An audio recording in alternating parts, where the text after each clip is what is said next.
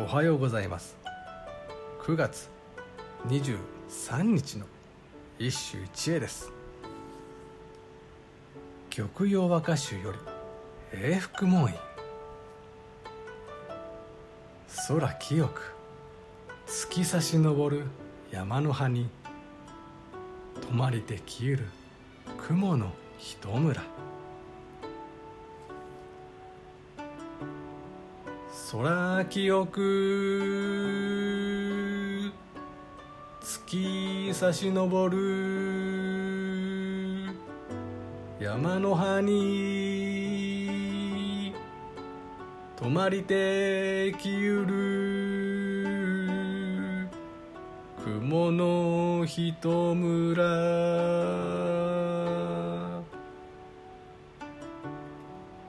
今日の読み人は永福門院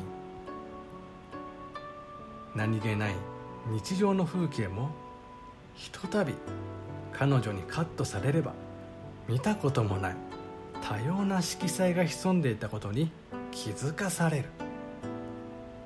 しかし今日の歌はどうだろう。